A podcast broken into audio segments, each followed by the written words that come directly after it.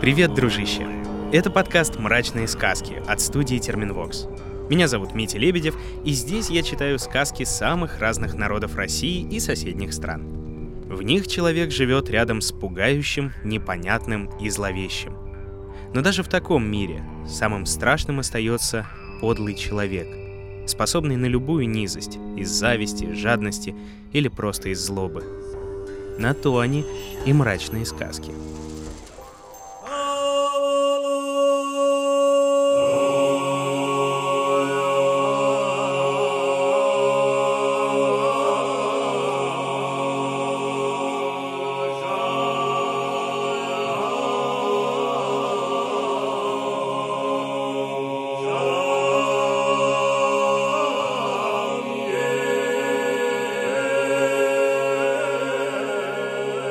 Сегодня расскажу тебе грузинскую сказку.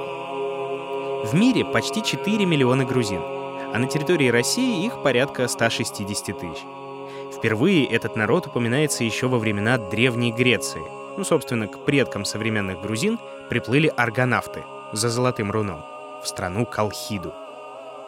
Грузины — мудрый и гостеприимный народ, знающий особый толк в праздниках. Веками их виноделы считались одними из лучших в регионе, если даже не во всем мире. Есть даже смешное предание. Когда Бог сотворил мир и раздавал людям земли, грузины опоздали, просто потому что праздновали. И во славу Творца осушали один рог за другим. За это Бог подарил им небольшую, но очень плодородную и красивую землю. Большинство грузин православные, некоторые исповедуют ислам.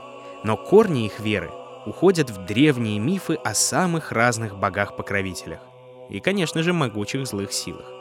Например, был у них такой Гвилишапи, чудовищный дракон, который мог проглотить солнце. Кстати, ученые считают его родственником Вишапа, армянского дракона, и поговаривают, что именно с таким зверем мог сражаться Тетри Георги, он же Святой Георгий Победоносец. Есть среди грузинской нечисти очокочи, получеловек-полукозел, которым кое-где до сих пор пугают детей. Есть карлик Чинка, что-то вроде нашего домового, только немного более злой. А есть и целый народ, духи природы каджи. Говорят, что мужчины этого народа ужасны на вид, а женщины, наоборот, невероятно красивы. Но если попасть в их лапы, пути назад уже не будет. Вот как рассказывают грузины.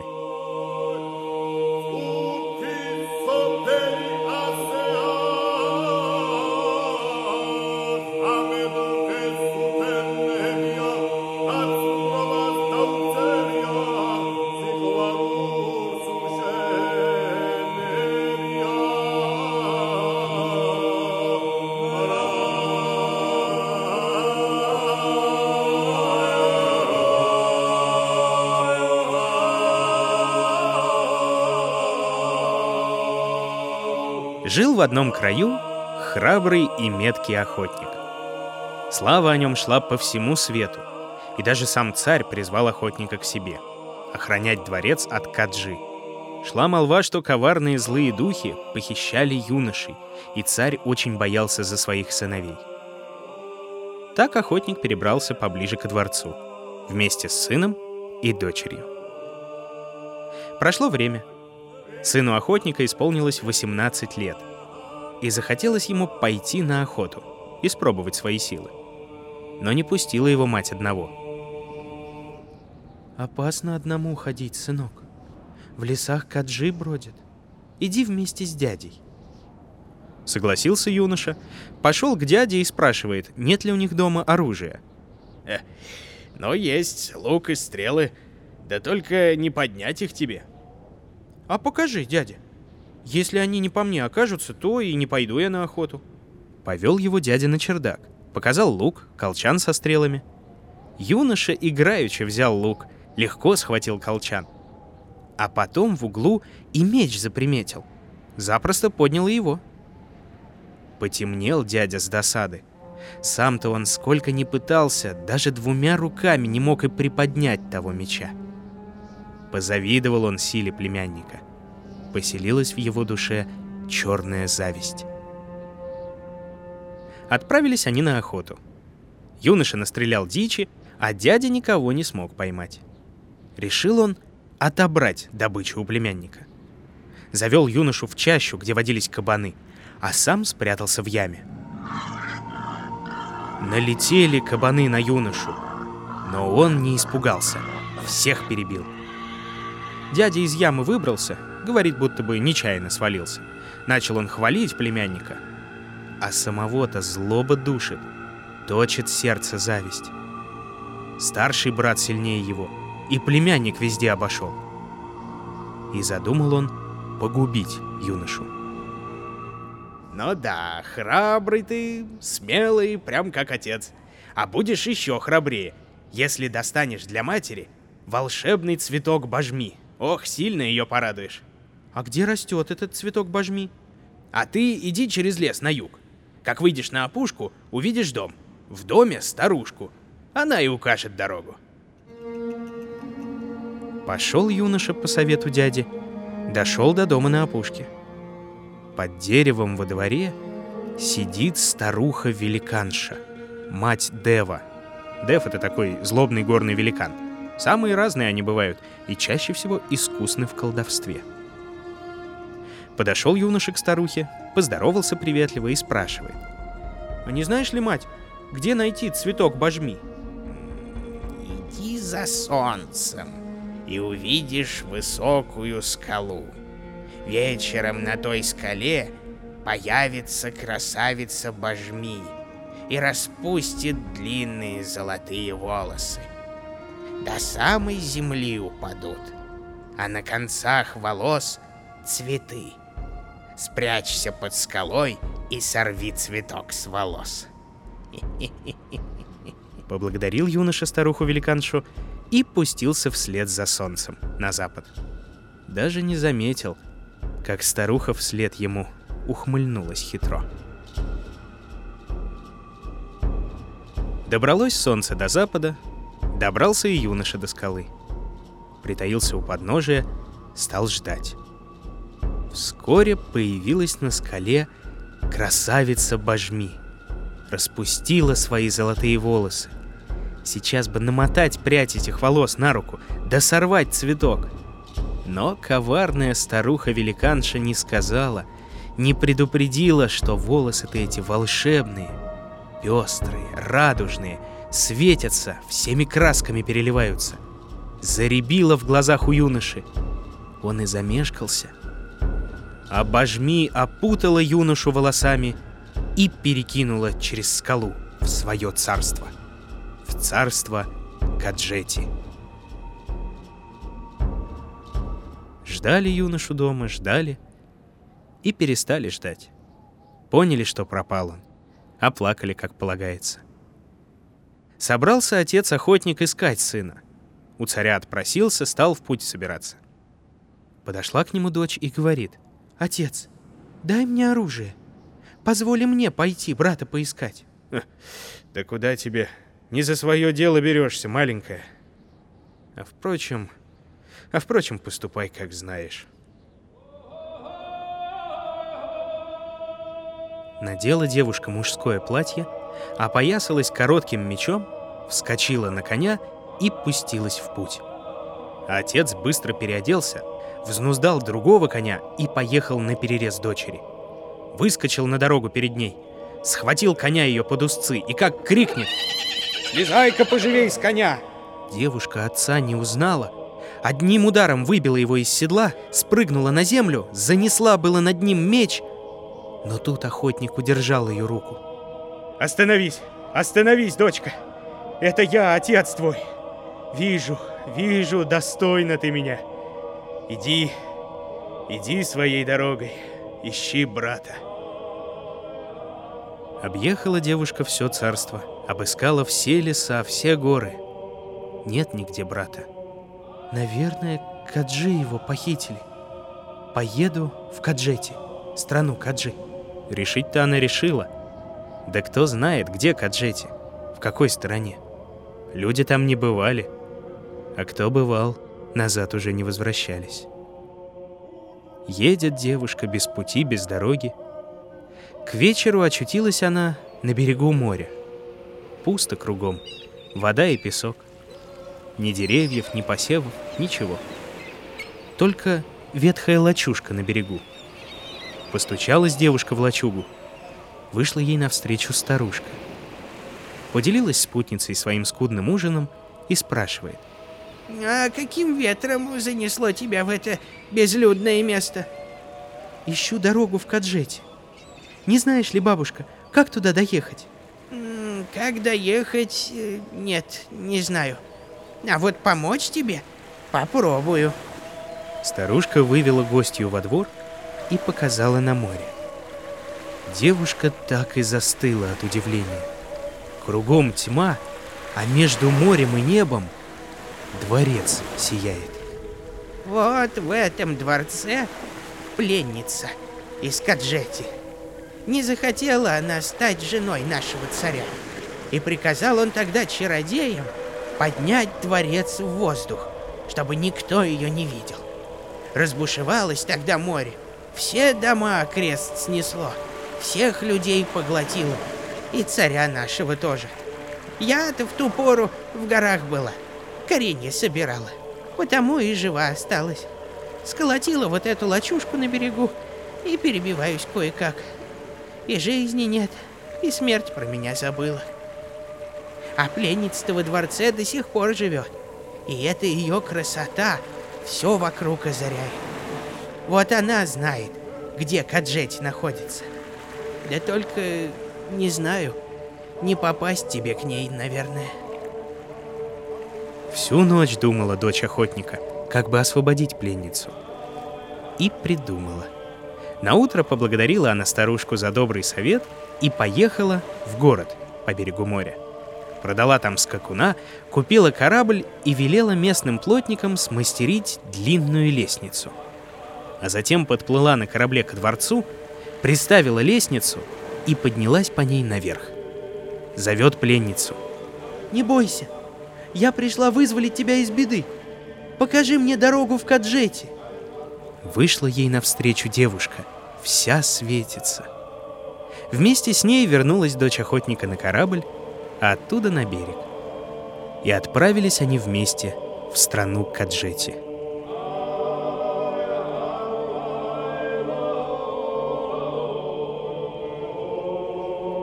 Год идут, другой, полпути уже прошли. Добрались до узкого ущелья.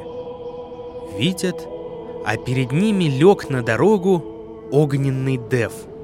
Разлегся, не обойти, изо рта пламя пышет. А рядом Раши привязан. Раши — это крылатый конь такой. Просит дочь охотника. «Пропусти нас, Дэв. Надо нам в Каджети добраться. Только через твое ущелье пройти туда сможем». «Тогда обещай мне достать волшебный фонарь из дворца царя Каджи. Тогда пропущу». «Обещаю. Конечно, обещаю». «Словам человека нет веры. Пусть одна из вас здесь останется». «Хорошо. Но ты тогда лежи, как лежишь, на боку. Иначе не удастся раздобыть мне фонарь». Осталась вместе с Девом девушка из Каджети. Стала его беседой развлекать. Тот и не заметил, как уснул. А дочь охотника, пока он спал, оседлала его Раши и птицей понеслась дальше. Вскоре крылатый конь домчал дочь охотника до ворот Каджети. Ворота сходятся и расходятся, да так быстро, что не пройти через них. Надвое разрежут смельчака алмазными краями. Но не испугалась девушка. Ударила она коня пятками, и молнией проскользнул он между створками ворот. Только хвост ему отрезала. Подъехала дочь охотника ко дворцу и застыла на месте от изумления. Всюду полно людей, но все они окаменевшие. Кто полностью, кто по шею, кто до пояса. И у всех на лицах слезы застыли. Тут слышит девушка, зовет ее кто-то. Оглянулась, а это брат ее любимый. Обнялись они, расцеловались. Рассказал ей юноша, как попал в Каджети, как Божми опутала его волосами и перебросила в свое царство. «Спрячься, сестра! Спрячься, а то придет сейчас жестокая царица Божми! Не пощадит она тебя! Тоже обратит в камень!» «Да ты не бойся, брат! Я с ней справлюсь!» Спряталась она за дверью и ждет. Вот вошла царица Каджети, Божми. Дочь охотника схватила ее одной рукой за золотые волосы с цветами на концах, а другой меч над головой занесла. «Сейчас же расколдуй моего брата, ведьма! Оживи людей и верни хвост моему коню!» Испугалась Божми, молвила одно слово, и ожили все люди вокруг. Вздохнули они, заговорили, засмеялись от радости, а как пришли в себя пленники, заточили жестокую царицу в глухую башню.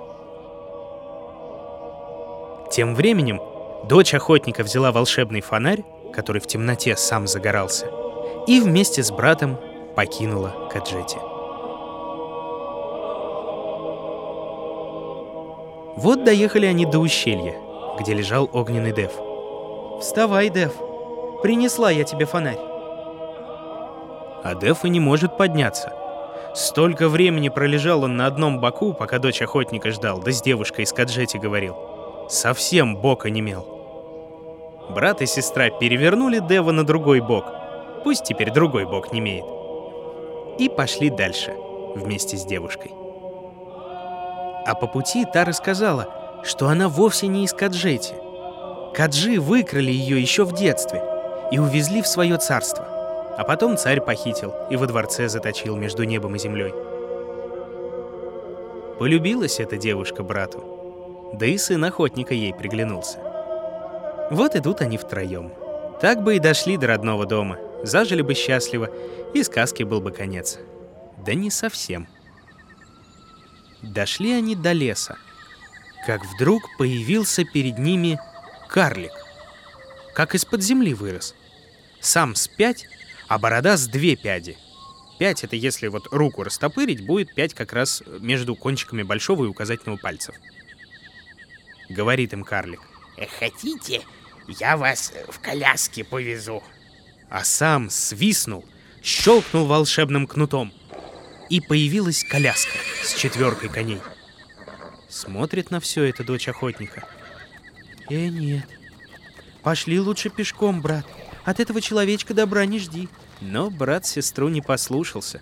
Чего, мол, бояться? Что нам старичок сделает? От одного щелчка разлетится его коляска, как яичная скорлупа. Сели они втроем в коляску. Карлик словно блоха прыгнул на козлы, стегнул коней, и полетели они, как птицы. К вечеру путники остановились на отдых под деревом. Сами едят, карлика угощают. Вот захотелось дочери охотника пить. Она и говорит: «А нет ли у тебя, человечек, воды?» «А я тебе не водонос. Хочешь пить? Иди сама по воду». Пошла она искать родник. А карлик меж тем вскочил, ударил сына охотника наотмашь своим кнутом. Тот и упал замертво. Схватил карлик девушку из Каджети за волосы и потащил в свое жилье. Волочит он бедняжку, и тянется за ней след по земле. Долго искала родник дочь охотника, а как вернулась с водой, увидела, что ни девушки, ни карлика, ни коней уже нет. Только брат лежит на земле, чуть живой. Побрызгала она его студеной водой, напоила, очнулся юноша.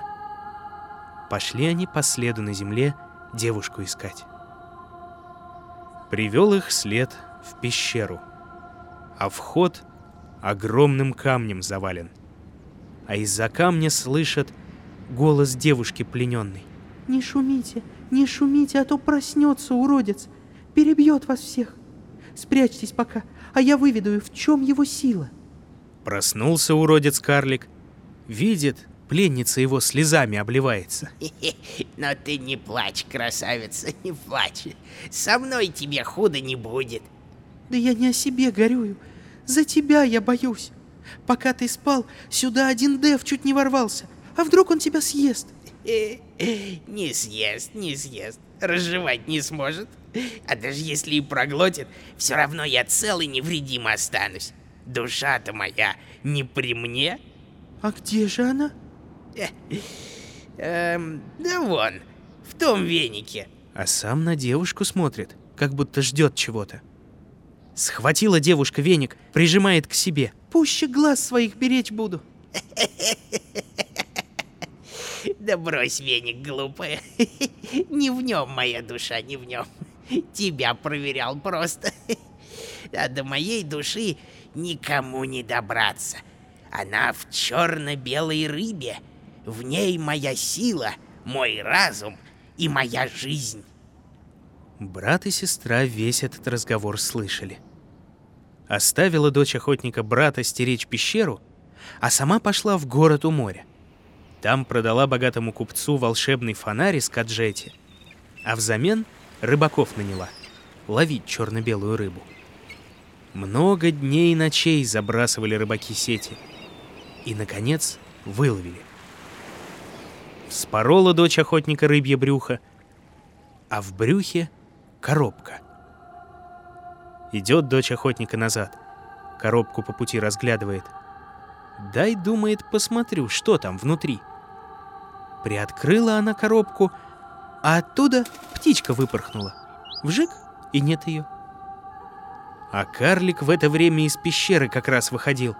И как только птичка вылетела из коробки, повалился он без сил на землю. Ведь не простая это была птица, а сила карлика. Вернулась дочь охотника к пещере. Видит, уродец на земле лежит, злобно на ее брата только поглядывает, а сделать ничего не может. Ни капли силы в нем не осталось. Лишили вы меня силы, но оставьте хоть жизнь, оставьте, не трогайте коробку. Хотела была дочь охотника поверить, пожалеть старичка. Да видит он, к кнуту своему волшебному тянется. Ну нет, злодей, оставь тебя в живых, снова кого-нибудь обидишь. Распахнула дочь охотника коробку и выпустила на волю еще двух птичек. Разлетелись они в разные стороны. Тут и пришел конец карлику. Вошли брат с сестрой в пещеру, чтобы девушку освободить. А там сокровища несметные. Взяли они с собой сколько могли. Вернулись в родной дом. Охотник и его жена уж и не чаяли увидеть своих детей живыми-здоровыми. И вот вернулись они. Да с подарками. И еще красивую девушку-невесту с собой привезли. Многие потом прознали, какая красавица в доме у охотника теперь живет. И хотели бы отнять. Да дочери охотника боялись. Слава о ее отваге весь мир облетела.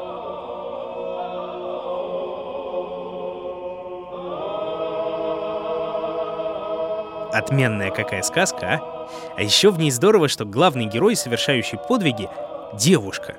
Ну вот не классическая принцесса в беде, да? А прям богатырша, или как? Богатыриня, богатыреса. Ну, в общем, понимаешь меня, дружище.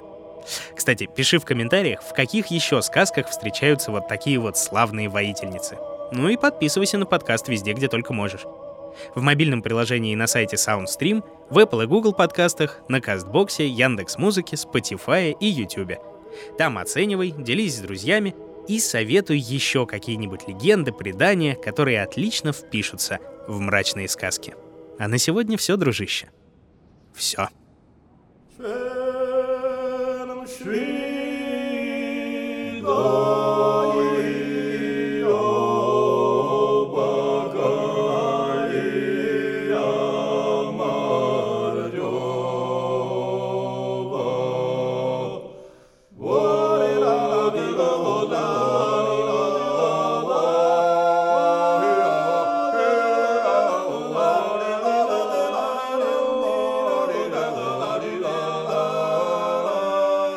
Находил и читал сказки Дмитрий Лебедев. Собирала их в звуки и украшала Ольга Лапина. Рисовала картинки и превращала их в анимацию Елизавета Семенова. Отражала настроение наших волшебных персонажей музыка Полины Бирюковой. Искал самые народные песни Ваня Петрович. А продюсировала все получившееся Кристина Крыжановская.